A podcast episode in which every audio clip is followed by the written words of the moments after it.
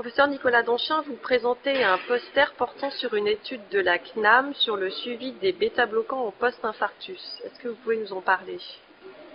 Oui, c'est une étude qui part euh, des données de prescription, plus exactement de remboursement, qui sont disponibles à la CNAM. Alors ce que nous avons fait, c'est assez simple. Euh, nous avons collecté une cohorte de patients pendant le premier semestre de 2006 et puis on a regardé l'état de leur prescription six mois après leur infarctus du, myocarde. Et ce que l'on a voulu voir dans, ce travail, c'était si les bêta-bloquants, si l'adhérence au traitement bêta-bloquant, c'est-à-dire le fait de bien prendre régulièrement son traitement, avait un impact sur la survie chez des patients qui par ailleurs étaient bien traités, puisqu'on a choisi 8000 patients qui recevaient un traitement par statine et qui prenaient régulièrement leur traitement par statine. Et puis à partir de là, on a suivi les, patients pendant 30 mois. Et ce que l'on a constaté est un peu surprenant, c'est qu'en fait,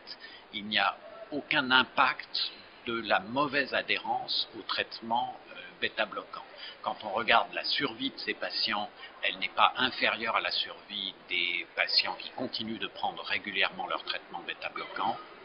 quand on regarde le critère cumulé qui est la survie ou bien l'hospitalisation pour un syndrome coronaire aigu, même là non plus, il n'y a pas de différence. Et les chiffres vont même un tout petit peu, si j'ose dire, dans le mauvais sens, c'est-à-dire que les non-adhérents ont un tout petit peu moins euh, d'événements que les patients qui sont bien adhérents à leur traitement par bêta-bloquant. Alors évidemment, c'est quelque chose qui pose question puisque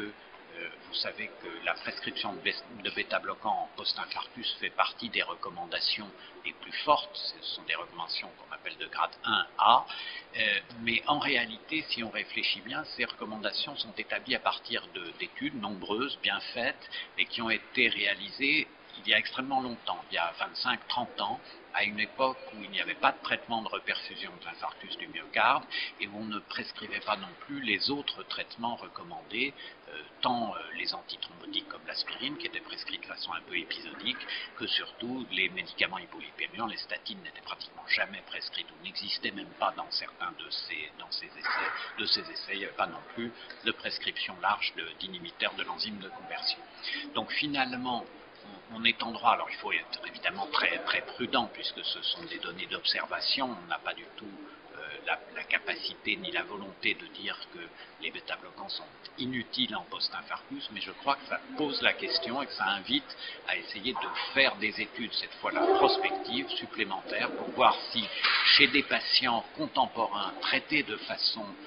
optimale actuellement, en particulier avec les statines, les IEC, euh, les euh, traitements anti-agrégants plaquettaires, eh bien s'il est absolument nécessaire chez tous ces patients de prescrire des bêta-bloquants après leur infarctus, et c'est véritablement la question qui, se pose à, la suite de ce travail. Je vous remercie.